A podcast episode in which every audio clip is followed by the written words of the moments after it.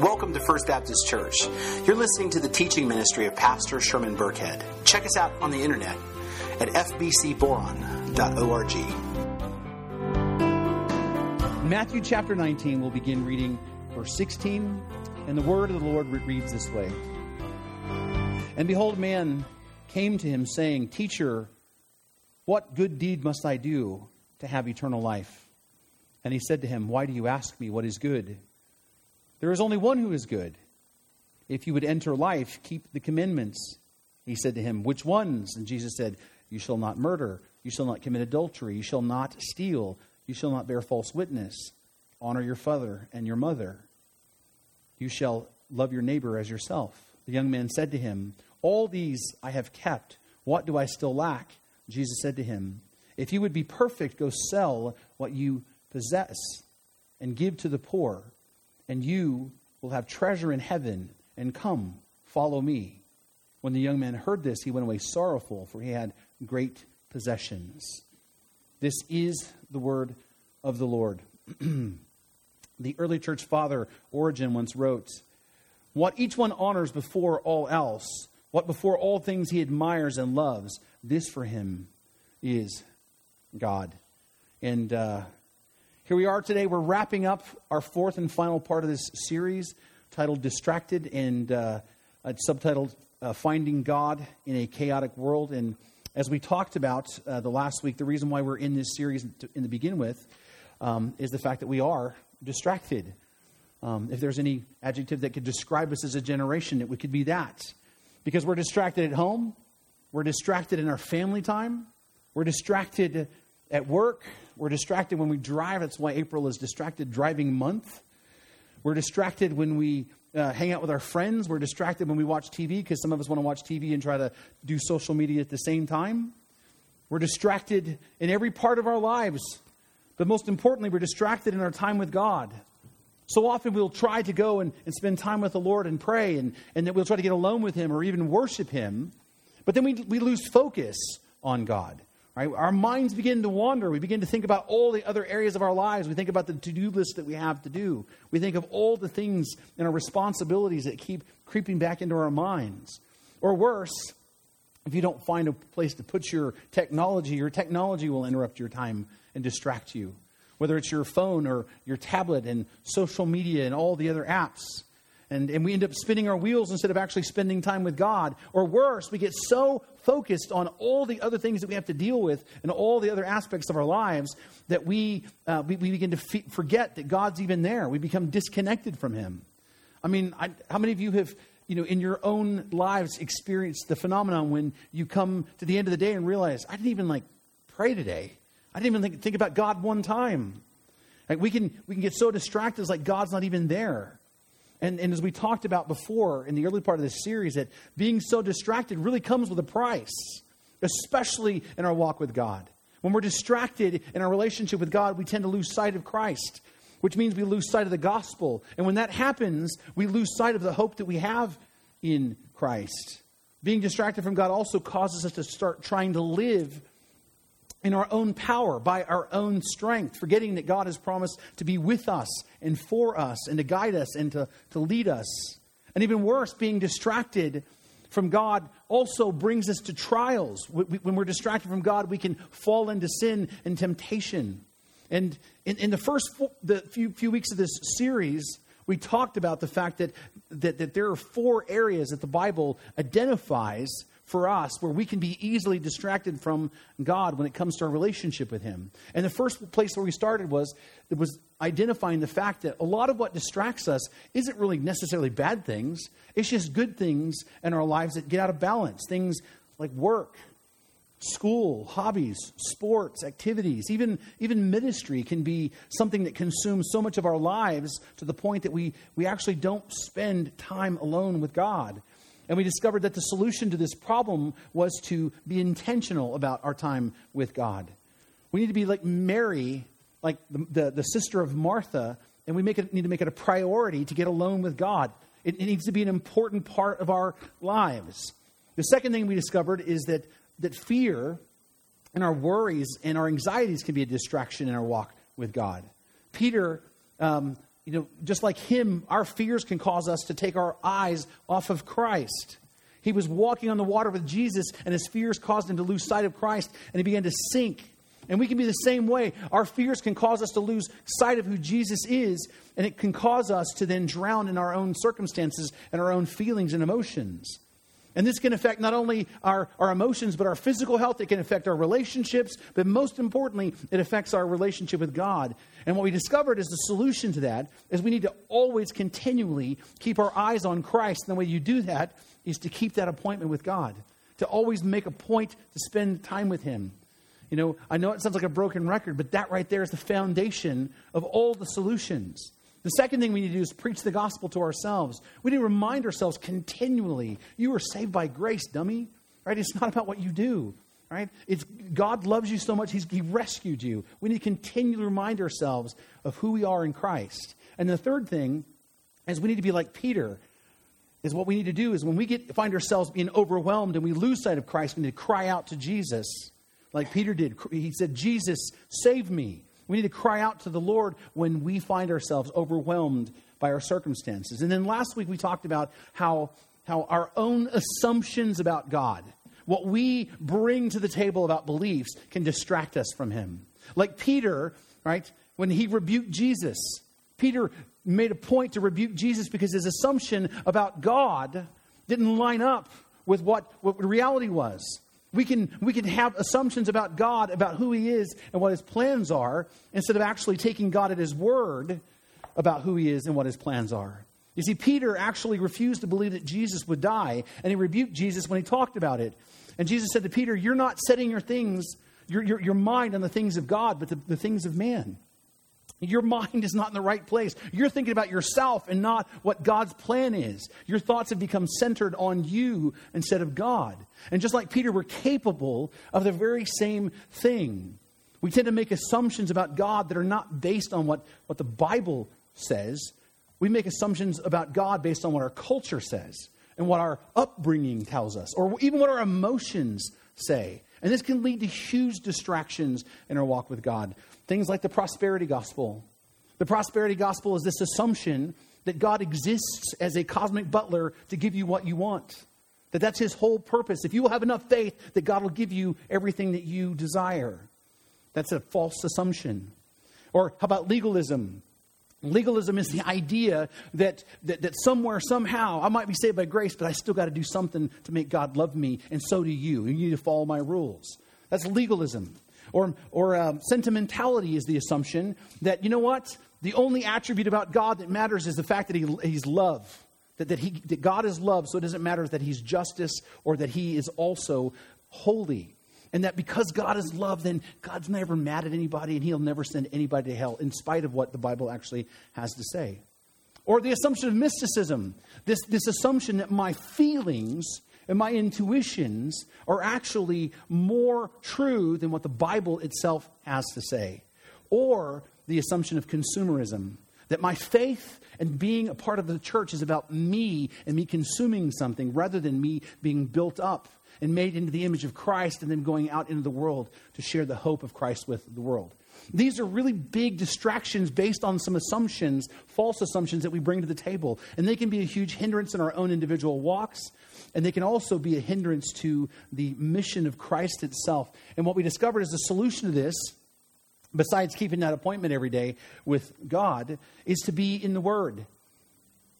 If you want to know what God's you know you want to get past your false assumptions you need to know what the truth is. And the way you learn the truth is to be in the word which means you need to read it study it meditate on it and also do it. When you find out that god says to do something you need to do it. And so these distractions these false assumptions again can hinder us in our, our walk with christ. Now as we mentioned before this is a super fast review of a lot of ground that we've covered over the last several weeks. We've talked a lot about these subjects here. And I want to encourage you, if you missed any part of this, take some time. You can go to our SoundCloud page or our website and get caught up. I promise you, this more of what we t- talk about today will make sense and you will benefit from it. But this week, I want to I want to talk to you probably about the linchpin of this entire series. In fact, the distraction we're going to talk about today is probably the most important one. That's why I saved it for the last. In fact, if, of all of this series, if there's anything that you remember in this series, in, fact, if you think about this series like two years from now, you go, wasn't that like pastor did some series on being distracted and there was a pink background. Remember that? Yeah. What did he say? Well, if there's anything that you remember that we talk about, then today is the day that you're going to want to remember. The things that we talk about today are the things that you really want to hold on to. Um, it will be important to your relationship with God, assuming that you have a relationship with Him. And so turn with me to the book of Matthew. Uh, we're going to look at this text again in verse 9, I mean, chapter 19, beginning in verse 16. The, uh, the word says, And behold, a man came up to him, saying, Teacher, what good deed must I do to have eternal life?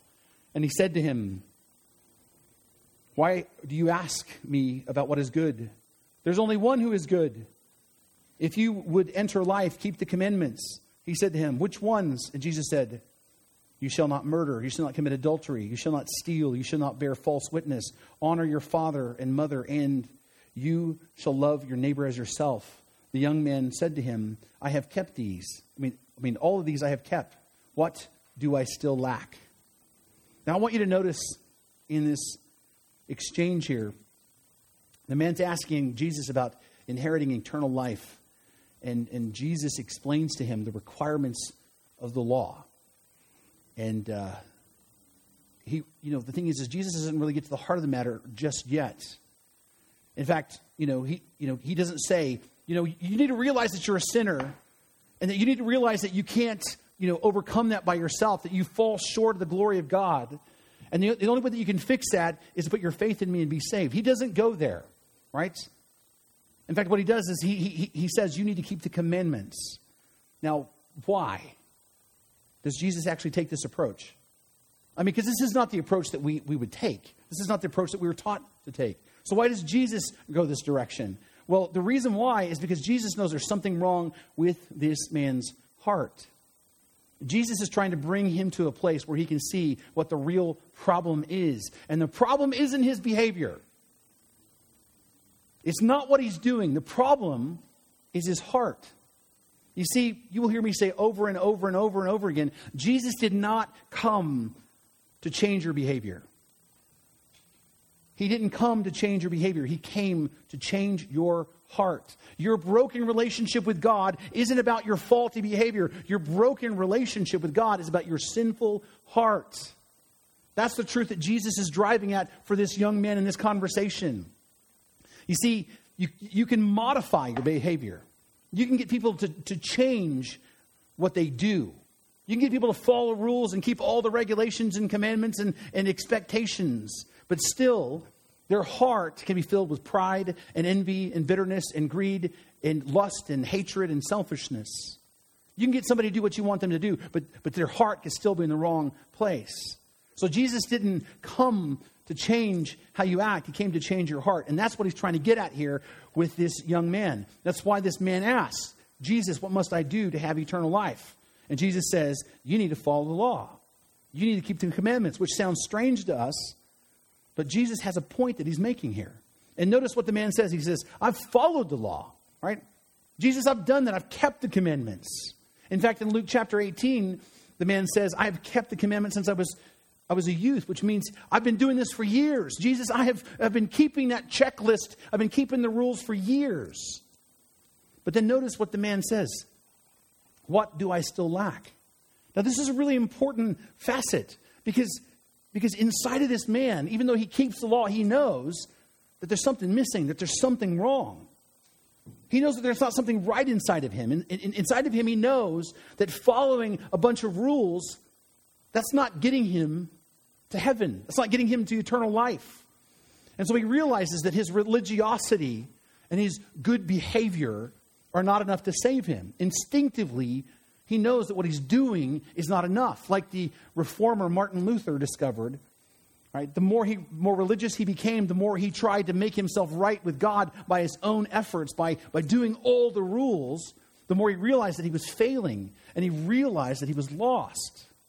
And so I can't help but to think that this man right here is at the same point that he's thinking to himself, there's got to be something more. That all the efforts to keep the law by myself are not going to get me where I want to go. And so he asks, What more must I do to be saved? But notice, Jesus, he doesn't say, Put your faith in me. He doesn't say, Repent of your sins and trust in me for salvation, which is exactly what we would expect him to say as good evangelicals, right? Because that's the gospel, isn't it? The gospel is that you acknowledge the fact that you're a sinner and that, you're, that you cannot save yourself, that you actually repent of your sins. You turn from your sins and then put your faith and trust in Christ. That's the gospel. You believe that Jesus is who he claimed to be, that he's God in the flesh, and that he, he, he that, that he died and rose again, proving that your, your sin has been paid for by him, and that you have been forgiven and that you spend the rest of your life trusting him and following him. That's the gospel. That's the good news. But, but here in this instance, Jesus doesn't go there. He doesn't talk about that. In this instance, he says something else. He actually gives this man another command to follow. Now, why? That's always a good question to ask when you come to a text and something seems out of place, is ask the question why. Well, well the, the reason why is this man's problem is that he's very distracted. See, he thinks he has a relationship with God, but he's very distracted because this man thinks he's right with God, that all of his deeds that he does, you know, that, that he's following all these rules, that all he needs to do is figure out another rule to follow to make sure he's right. But Jesus says that, that, he, that he needs to do something else. Jesus needs to help him see the issue isn't what he's doing, the issue is something deeper, it's his heart. Because think about this Jesus could have just said, Follow me and believe in me and be saved. But that really wouldn't have addressed the issue, it wouldn't have dealt with his heart. I mean, think about this. The truth is, Jesus already had people following him that weren't even saved. Just think about Judas. Judas was with him three and a half years. Judas witnessed him perform miracles. Judas watched him walk on water. Judas himself, at some point in the past, would have said, I believe in Jesus. I believed in Jesus. I mean, he watched him perform miracles. He would have said, I, I believe that Jesus is the Messiah, the Son of God. But make no mistake, Judas was not saved because something was still wrong with his heart. And not just him, it wasn't just like one person. If you read John chapter 6, um, you will notice that Jesus begins to teach about the bread of life. And this is a teaching that offends a lot of people because of some of the things that they say that Jesus says they don't understand. And so they struggle with, with this teaching and they stop following him. In fact, it says, John 6, uh, verse 66, it says, And after this, many of his disciples turned his back and no longer walked with him. And, and these were disciples, these were people that said that they believed in Jesus. They watched him do miraculous things. They thought they followed him. They thought that they were saved, but they weren't. They walked away from from Jesus. And the reason why was their hearts weren't changed. Their behavior may have changed. What they did externally may have changed. But their hearts didn't change. And it's the same here. The man thought that he was following God, that by keeping the rules, he could be right with him. And so he asked Jesus, What more do I need? And Jesus, he doesn't want to give him false hope. So he answers the question in a way that really gets to the heart of the issue. He says, If you would be perfect, and the idea isn't like moral perfection here. That's not what it's talking about. It means to be complete, like you attain the goal of eternal life. All right? If you would be perfect, go sell what you possess and give to the poor, and you will have treasure in heaven. And come, follow me. When the young man heard this, he went away sorrowful, for he had great possessions. Now, there are a couple things I want you to notice in this. Jesus says to go sell everything and give it away. Now, why does he tell him this? Because you and I both know that selling all your possessions is not what gets you into heaven. We, we know that, right? We know, right, that giving money to the poor is not the way to get into heaven. I mean, we should absolutely be generous. All of us should be generous. But that is not what gets you to eternal life. That's not what saves you. So, what's, what's the point here? Well, Jesus' point is, as he says, if you would do this, you would have treasure in heaven. And this is an important key because when you look at that, you realize Jesus has talked about this before, right? We have seen this before. If you've read the book of Matthew, you would know that Jesus spent some time talking about this very subject right here. All the way back in Matthew chapter 6, Jesus says, Do not lay up for yourselves treasures on earth where moth and rust destroy, and where thieves break in and steal, but lay up for yourselves treasures in heaven. For where, for where neither moth nor rust destroys, and where thieves do not break in, in and steal, for where your treasure is, here's the key where your treasure is, there your heart will be also. See, Jesus is trying to tell this man, you know, you might, you might have kept the rules and you might have followed the law, but man, your heart is in the wrong place. Your heart really isn't even set on heaven. Your heart is actually set here on earthly things. I mean, I believe that you do want to go to heaven and you want eternal life, but your heart is set on the wrong thing. It's in the wrong place. You might think that heaven is what you want, but that's not what your real treasure is. What your real treasure is something else. Jesus continues to say in verse 22 the eye is the, uh, is the lamp of the body. So if your eye is healthy, your, your whole body will be full of light. But if your eye is bad, your whole body will be full of darkness. If the light is in you is darkness, then how great the darkness. And then he says, No man can serve two masters, for either he will hate the one or love the other, or he will be devoted to the one or despise the other. You cannot serve God and money. And that's what he's trying to tell this man. Your heart is set on the wrong things. Your heart is in the wrong place. Yes, I believe you want to go to heaven. Yes, you follow the rules. But you do so with the wrong motives. You do so with the wrong ideas. There's something in your heart. There's something in you that's preventing you from fully devoting yourself to me. There's something in you that's keeping you from selling out and actually really following me. And that is your wealth. You're so in love with your wealth and your stuff. Your wealth is actually more important to you. And that's the problem.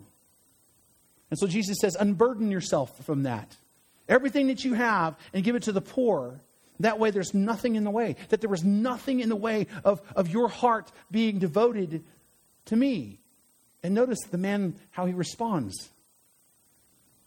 It says, When the young man heard this, he went away sorrowful, for he had great possessions. Hear that. That's, that's very emphatic. He was sorrowful, like almost weeping. He was deeply upset by this. He wants eternal life, but he can't have it. Why? Because he has great possessions. Now, understand, I want you to hear me on this. It wasn't the fact that he was rich that was the issue. That was not the problem. The problem was, it wasn't his wealth. Right? The problem is that his wealth became more important to him than God himself. That's the problem. The problem is wealth became more important than God. See, wealth itself is not intrinsically bad. There's nothing wrong with someone being rich. It's what it was at his heart, what his heart was doing with the wealth. But that was the problem. His heart valued his wealth more than eternity with God. He loved money more than he loved God himself. That's why Jesus told him, Sell all your stuff, give it away, and follow me. That's how you can have eternal life. Turn away your heart from your riches and put your full hope and trust in me, and you can have eternal life. And the man demonstrates exactly where his heart is because he turns and walks away from the Savior himself, from eternal life, because he couldn't get his heart over his money. You see, the problem is when we become distracted from God, when we value anything or love anything or worship anything above God.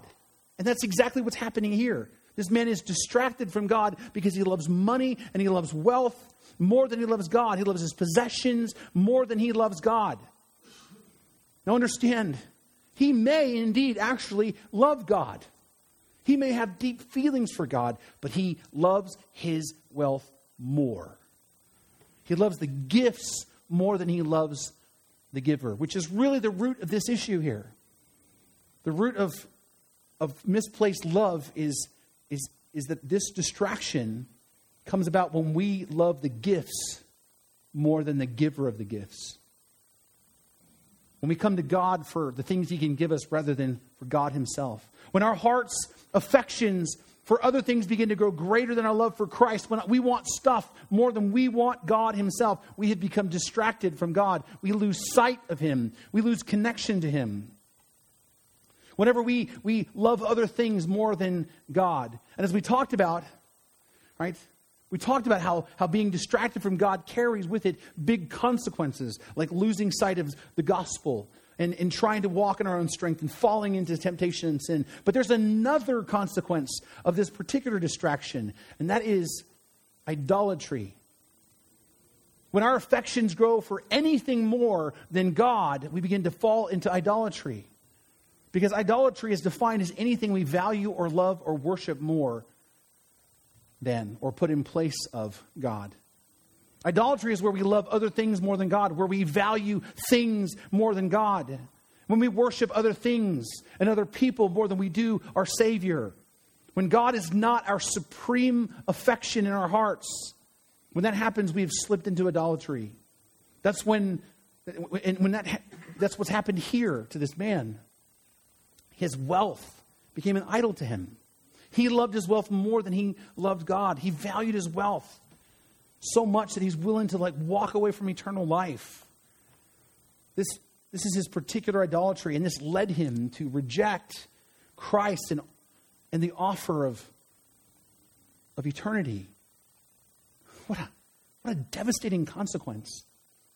Kim and I have had friends in the past where we've talked to them about, about Christ, and their, their answer has been, I'm not interested in that because I don't want to give up some stuff in my life.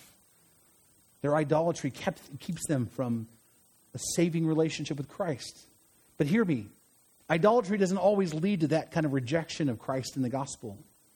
Idolatry isn't a sin simply that's reserved only for those who, who decide to worship false gods. Idolatry isn't just for people who decide, you know what, that Christianity stuff is stupid, I don't want any more of that.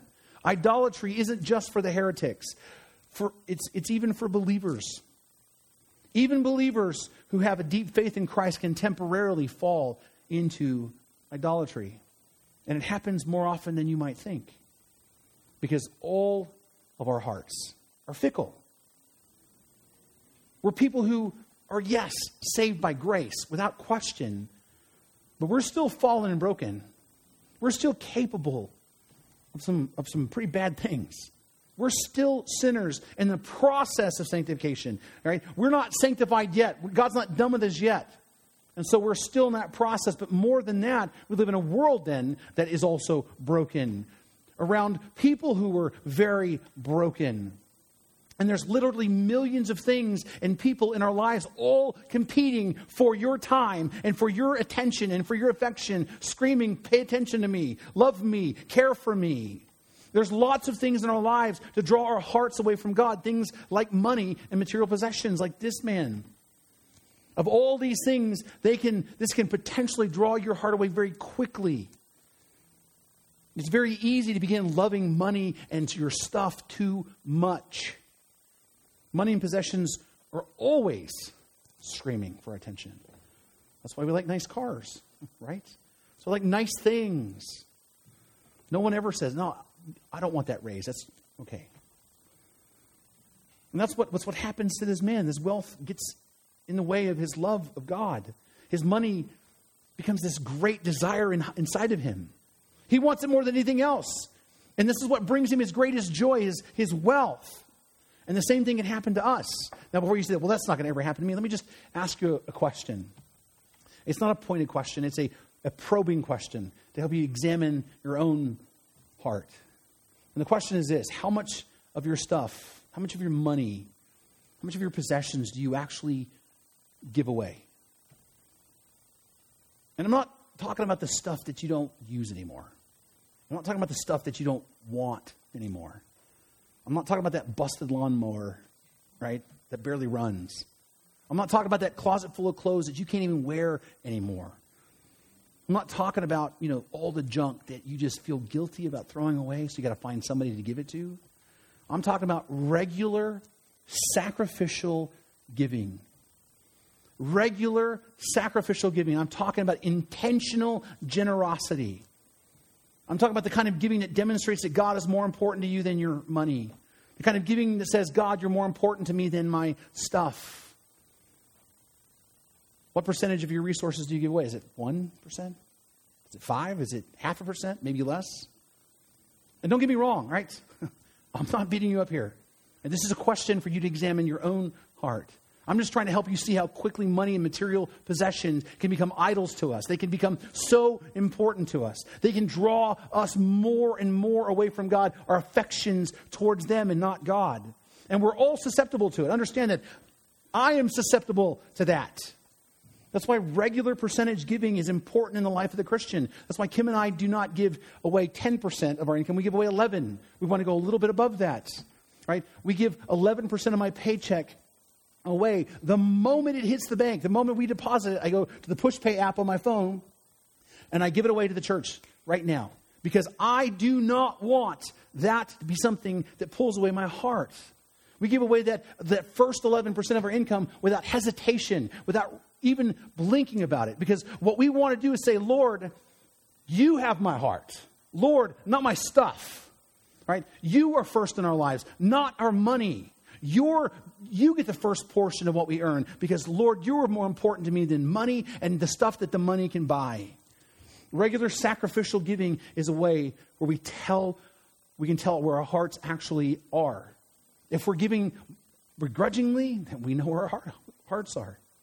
Because the truth is, if you are not giving regularly somewhere, and, and believe me, I don't care where you give. You, you can give here, you can give to some other charity, right? But if you're not giving regularly somewhere, and you're using most of the resources you have on yourself, then your greatest love perhaps might not be God. It might be your stuff. Now, I'm not talking in absolute terms here. And the reason why I don't talk in absolute terms here is because everybody has different circumstances. Everybody has different situations. Everybody has needs in their lives that change. But what I am saying, and what I will say, is that possessions and money are very seductive and they can draw our hearts away from God like it did for this young man. In fact, that's why the Apostle Paul tells us, I believe, for the love of money is the root of all kinds of evil. The love of money is the roots of all kinds of evil. For through this craving, this desire, that some have wandered away from the faith and pierced themselves with many pangs. It is very easy to fall in love with our stuff. Money and possessions are very seductive and quickly can become an idol in our lives and our hearts. And so can our relationships. I mean, if there is anything that can c- compete with our affections for God, is our affections for other people, be they our spouses or our children or our parents or our grandchildren, maybe our friends or our best friends or our heroes. Our love for people around us and those that we look up to can cause our hearts to gravitate towards them away from God. And don't get me wrong here, okay? I want you to hear this. This is, this is important. There's plenty of love in your heart to go around. If you get it in the right order, if you do it the right way, if you set your priorities straight, there's plenty of love to go around. You can love God and all the people in your love, I mean, in, in your life, with a deep affection and a deep love, deeper than you possibly imagine. But our relationships, if we're not careful, they can become out of balance and draw our hearts away from God and towards people individually. And you might think, well, that seemed kind of weird. Think about this. How many of you have known people in your lives who have claimed to be Christian, who sincerely are walking with God, but at some point they begin to hang out with a new crowd of people who have a different set of values. And slowly, over time, they begin to change to be more and more like these friends to the point that God's not even like in the picture in their life anymore. I think we've seen that. If you've been a Christian for any time, you've seen that phenomenon. I mean, they will say, Well, I'm a Christian, and they will still maintain that, but they're no longer plugged in to a church, and they're no longer in Bible studies, and they don't really spend time with God, right? And, and, and next thing you know, they're not even really reading the Word, and their lives begin to reflect more of those that they're hanging out with than, than being a follower of Christ. Or how about those people who love God deeply, but they struggle to tell their loved ones the truth.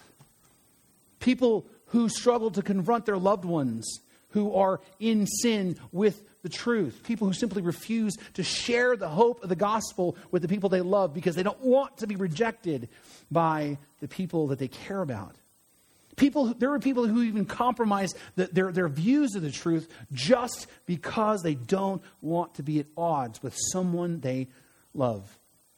In fact, a really good friend of mine he told me about his experience witnessing to someone um, at work who was a faithful member of the LDS church. And my friend, he was on fire for the Lord. He was ready to tell him every day about Jesus. He would come to him every day prepared. He would read his Bible. He would study the Word. He would come and answer this guy's questions. He was ready to, to, to help this guy see the light of Jesus. And finally, this guy says, I don't want to hear another word from you. I don't want to hear any more out of you. Right? I'm sick of it. And before my friend could like, defend himself, this man says, I want you to understand, I know. I know that you're right. I know that my beliefs that I claim to have are wrong. I know that Joseph Smith is a false prophet. I know that, that this is not the way to God. I know that the LDS church is a false church. But what do you want me to do? Is this question. My mom and dad were raised in this church. My grandparents were raised in this church. My great grandparents were raised in this church. My kids, all my kids are raised in this church. And so are all my grandkids. My entire family, my whole world is wrapped up in this church. If I renounce, my faith, you know what that would cost me? If I were to renounce my faith, I would lose it all. I would lose my entire family. They would reject me, they would disown me. I would lose my entire social structure. I know the truth. I know the truth. But the price is too high for me to pay to really follow God. His exact words. Now, understand, this man deeply loves his family. I identify with that. You should too. But the problem is, is his love for his family is greater than his love for God. You see, people around the world continually, when they are being offered the gospel, they have that same choice, and people are choosing Jesus all the time.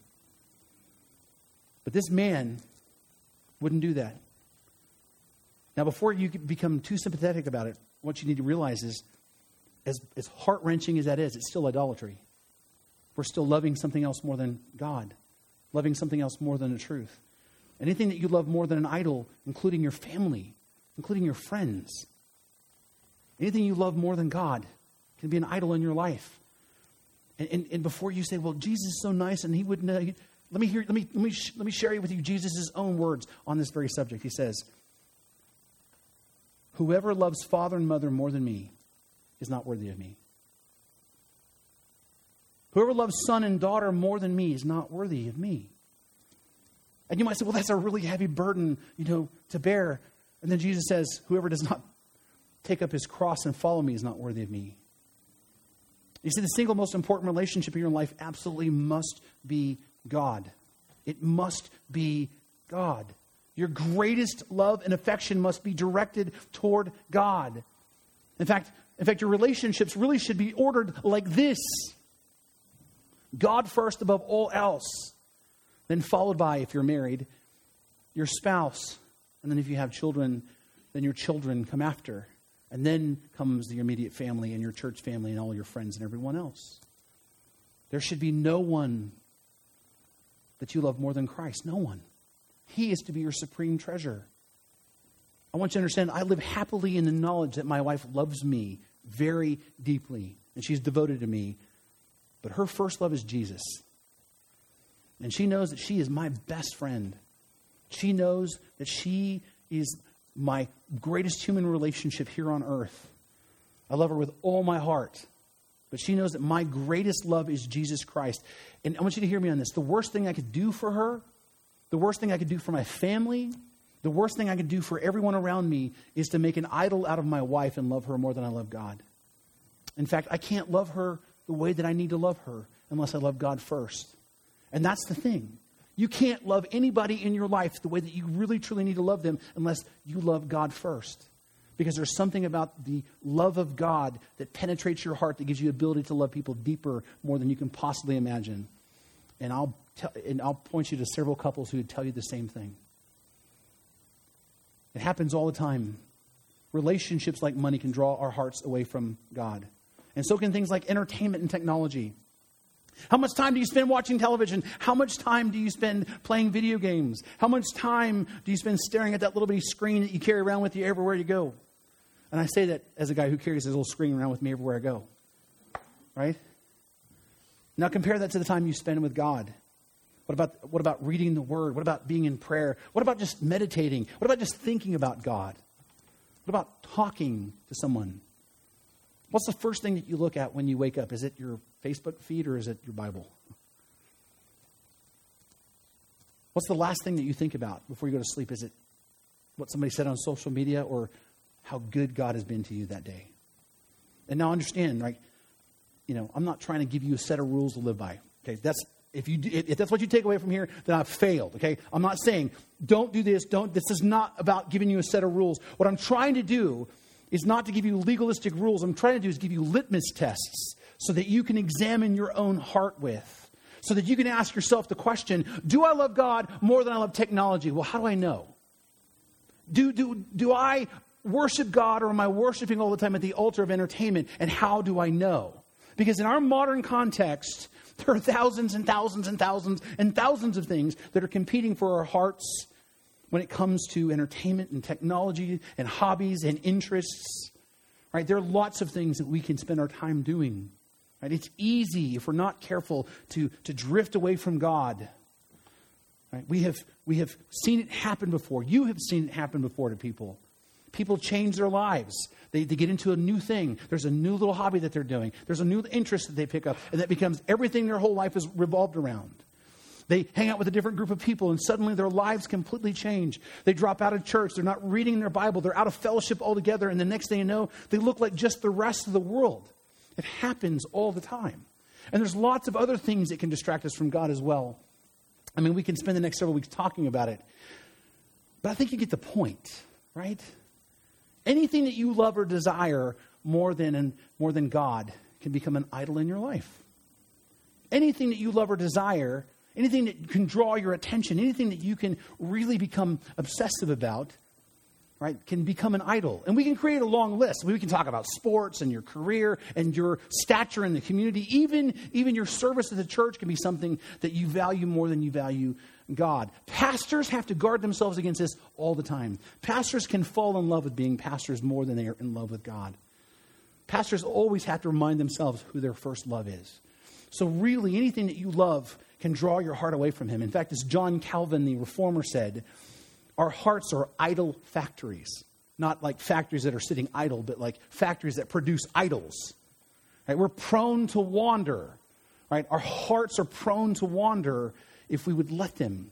They, they drift towards idols. So, what do we do then? What's the, what's the solution to this? Well, the solution is you must make God the love of your life. You need to love God above everything else. In fact, Jesus says it very clear. He says, You shall love the Lord your God with all your heart, and all your soul, and all your mind. This is the first and greatest commandment. Of all the things that, that the Bible says you're supposed to do, this was like number one. Like, this is the first and greatest commandment, right? You are to love God with everything that you are, right? Which means is He's to be the focus of your heart. He's supposed to be the center of your identity. Our entire lives are to be oriented around this relationship with God. And the rest of our lives are to be an expression then of that love. Our love for God must define everything else. Our love for God must define how we act as parents. Our love for God must define how we treat our spouses. Our, our love for God must, must define who we are as children to our own parents. Our love from God must be, must, should, should be influencing our roles as employees or employers or students or community members or neighbors or friends. Our love for God should define how we act when we're driving, when people cut us off. Our love for God should, should influence how we treat other people, especially strangers. Our love for Christ must be the center of, of who we are. Every facet of our life should be influenced by that love. And not just in this room, not just at church, but at home, and at school, at work, in the doctor's office, at the grocery store, even at the DMV. Right? While you're on vacation, even when maybe you're talking to that collection agent on the phone Every time, every, every facet of your life is to reflect your love for God because God is supposed to be the supreme love of your life. Now, you may think, Sherman, that's great, but what does that look like? I mean, how do I get there? How do, how, how do I even accomplish it? What, is, what does that love even look like? Well, the great news is, if you'll actually take the time to read this, there's a lot of information about what that looks like. But let me share a couple of things with you. The first one is, is in the book of John, chapter 14, where Jesus says to his, his disciples very clearly, If you love me, keep my commandments. Pretty simple. G- loving Jesus is really about obedience. If you love him, you'll obey him. If you love him supremely, you'll do what he says to do. Again, he says, um, Whoever has my commandments and keeps them, he it is who loves me. You see that Jesus is making a direct correlation between, between your love for God and, and your obedience to his word. Now, please understand what I'm saying. I'm not saying. I'm not saying that you have to follow a bunch of rules to prove that you love God. That's not what I'm saying here. But what I am saying is if you truly love God, if your heart is indeed set on Him, if He's certainly the center of your life and the supreme affection of your, of your life, He's the greatest joy in your life, then you will naturally become obedient. That obedience will be just a byproduct of your love from Christ. It's just a consequence of that. Now, by the same token, if you're someone who reads the word but then refuses to do what, what God says, you refuse to obey for whatever reason you come up with, and, you, you're going to have to examine yourself and ask yourself, do I really love God? Because a person who lives in willful sin, who continually walks in willful sin, cannot rightly say that they love God greater than anything else, that they love God supremely. It's a contradiction in terms, actually. If you practice habitual adultery, if you're a habitual fornicator, if you're a chronic gossip, if you're someone who, um, who refuses to forgive, if you are willfully prideful, or if you engage in sexual immorality continually, you may have love for God. It might even be a deep love for God, but He is not the supreme love of your life. You may love God a lot, but He is not the supreme love of your life. Loving God produces in us obedience toward His word. Again, and I'm not saying perfect obedience. Please understand. Because no one, not one of us, are going to be perfect this side of heaven. It's not going to happen. But it will certainly be evident in your life. If God is your supreme love, it'll be evident in your obedience. People who love God naturally begin to obey Him. And the next uh, text I want to look at is, is uh, John chapter 21, verse 17, where Jesus asked Peter a very pointed question repeatedly. He said to him the third time, Simon, son of Jonah, so that's Peter, Simon, son of John, do you love me? Peter says, Peter was grieved being, uh, because he said to him the third time, Do you love me? And he said to him, Lord, you know everything. You know that I love you. Jesus said to him, Feed my sheep. Now, I absolutely understand the context of this, this particular verse is addressing Peter's pastoral role for the church, but there is an application that we can take away from this. And the application is that if you love Christ, then you'll serve him. That, that loving Christ is about service. If Christ is the center of your life, if Jesus is the supreme love of your life, if he's your greatest joy, then service, like obedience, will be a natural byproduct of that love. It'll just happen. If you love God, you will, with all your heart, you will want to serve him by caring for people and ministering to them and ministering to the people around you. You will desire to express your love for God by serving and loving other people because loving God is also about loving other people. If you love God, you will lo- begin to love what God loves. And I'm going to tell you, God loves other people. And not just some other people, but all of them. All other people. Now, not only did Jesus say that the greatest command is to love God supremely, but the second is, is, is like it to love your neighbor as yourself. Right? The second most important commandment is to love your neighbor as yourself. Why? Because God loves them. The natural byproduct of loving God is you begin to love what God loves, and God loves other people. Which means your neighbor isn't just the people on either side of you on the street, it's everyone you actually come in contact with. Every person that you come in contact with is your neighbor. And the kicker is that includes the people that you really don't like that much. That includes the people that you struggle to love. That includes even the people that you say that you hate. Because Jesus expanded the definition of of who you're supposed to love to every possible human being, including your enemies. In fact, it very plainly he says, You have heard it said, You shall love your neighbor and hate your enemy. But I say to you, love your enemies and pray for those who persecute you, so that you may be sons of your Father in heaven. That you can be one of God's children, then you need to love your enemies. Now, you might say, well, Sherman, you just don't understand. I mean, I got some people that really have done some bad stuff. I really struggle with this. And I want you to understand, I do understand. Right?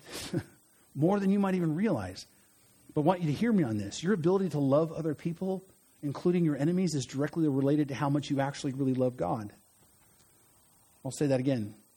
Your ability to love everyone around you is directly related to how much you really love God, which means you cannot say that you love God supremely in your life if you hate someone. I know that might sting a little bit. I know that might not be what you want to hear. But loving God is about loving people. And loving God is about obedience to his commands. And Jesus commands us very clearly to love everyone else. Which means if you hate someone, God is not the supreme love of your life. I mean, you might love God a lot, but he's not the supreme love of your life. Now, I'm not saying that you're, you're unsaved if that happens. I'm not saying that you don't have deep, heartfelt affection and love for God, but if you harbor hate in your heart for someone in your life, God is not the thing that you're loving more than anything else. Something else has taken that place. You've become distracted, at least on some level. And so, how do you fix this? How do we, how do we get there? How do we learn to walk in love with God where He's supreme? Well, I would like to tell you that there's like a five step solution to this, but there's not. Because this is not like this simple checklist of things to do right? What it is, is it's a process of growing in our relationship with God. It's about growing to know Him better. And like all relationships, they require, they require time. So the first thing it means, what you need, is you really need to make that appointment and stick with it. And I know we've said it now four weeks in a row, but I, I think it's important. That's the reason why I've repeated it. If you do not have alone time with God, if you do not have a time and a place to spend with God every day in a relationship, because think about this, you your friends, the people you care about, you don't become friends and care about them without actually spending time with them. All right, if you want God to be the supreme affection of your life, you got to spend time with Him. It's as simple as that, and that means you have to prioritize that time. Because you and I both know you can wake up in the morning with a to do list 20 pages long and never, ever, ever talk to God. So you have to make it a priority. So set the appointment if you haven't done that. Number two, you really need to spend time hearing what God has to say. You see, it's hard to develop a, a, real good friendship with someone if you don't listen to them. I mean, you might think that they're your friends, but they might think, man, that guy never ever even hears what I has to say. He's doing all the talking. We need to hear what God has to say. And the way you do that is to be in the Word of God, reading the Word, meditating on the Word, being in Bible study, and then doing what the Word says. If you want to make God the supreme love of your life, you must be in a position to hear Him in His Word. And then you really, really need to preach the gospel to yourself. You need to remind yourself all the time who you are in Christ. You need to remind yourself that you're a child of God. You need to remind yourself of what the truths of the gospel are. And whenever you begin to feel superior to someone else around you, the gospel needs to remind you that you're no better than anyone else. Not anyone else. You see, the truth of the gospel is that you were saved by grace through faith. And God didn't love you because of who you are, God loved you in spite of who you are. And whatever you might have against someone else, remember, God probably has 10,000 times that much stuff that He could hold against you if He chose to do so. But instead, He showed you mercy and grace. And we should do the same. And then finally, if you're going to learn to love God, then you need to set your heart on Him and make Him the, and make Him the focus of your life. And if you're going to do that, then you unequivocally need to be plugged in somewhere and stay plugged into God's family. You need to be, you need to be plugged into a local church.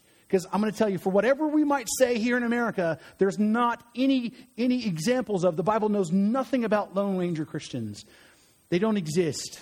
You will not grow to spiritual maturity. You will not become the person that God is calling you to be in your life. You will not make God the supreme love of your life on your own. It doesn't work that way. It never has and it never will. You were created by God to be a part of a family, be part of a church. You're created part of His body. Right? We're, we're to build each other up. And not just the universal body of the church, but talking about the local body of the church. Paul tells us in Hebrews chapter 10 let us consider how to stir one another up to love and good works, not neglecting to meet together, as is the habit of some. But look at this, but encouraging one another, all the more so as we see the day drawing near. If you're really going to learn to love God, you need to be a part of a local church family. And I've said before, if this one doesn't suit you, there's, there, there are other ones that you can go to, and I can help you make that decision. But you need to be plugged in somewhere because that's what church is for, right? It's for the equipping of the saints, as it says in Ephesians. It's for equipping us to, to grow to spiritual, spiritual maturity. That's why the mission of First Baptist Church is to, is to help create spiritually maturing Christ followers. We're here to help you in your relationship with, with Christ. We want you to know Him and then grow towards spiritual maturity, learning to love God above all things. We want to help you to keep your heart and your mind and your eyes set on Jesus all the time so that you are not distracted from God in this chaotic world, so that you can hear His voice and so make so what you need to do is make that time alone with God a priority. Stay in the word. Soak it in. Preach yourself the gospel every day. Stay connected to him in the body of Christ. And your love and affection for God will grow. It will absolutely grow. And then you can then begin to be the people he calls you to be, which is people that shine the light of Jesus in the dark world around us. So let me pray for you. Heavenly Father, Lord, we we love you and we thank you so much for your, your grace and mercy. We are so grateful for your word. We're so grateful for your love, that you love us in spite of us. And Father, help me and help us, Lord, to make you the supreme affection of our hearts, knowing that there are going to be things continually drawing us away. There are going to be things that are continually calling, calling out to us. But help us to remind ourselves to set our hearts on you, to spend time with you regularly, to be in your word reading hearing your voice. Help us, Lord God, to just make you the centerpiece of our lives, knowing that you, Lord, are in control and that you're sovereign. Help us, Lord God, to walk in that. Help us to love you supremely so that all of our other relationships would flourish because of that. Father, we pray that you also would raise up our hearts to, to love you to a point where we just can't but help but go out and share the hope of Christ with our community around us, that we would tell everyone we encounter about the love that we have in Jesus strengthen us today and meet people where they need to be met, whether it's emotionally or physically or spiritually, Lord God. And be glorified in what we do here at First Baptist Church. We love you and we praise you. In Christ's name, amen. Thank you for listening. You've been listening to the teaching ministry of Pastor Sherman Burkhead. Check us out on the internet at fbcboron.org. And please consider partnering with us financially as we share the hope and the healing of Jesus Christ with our community and with the world.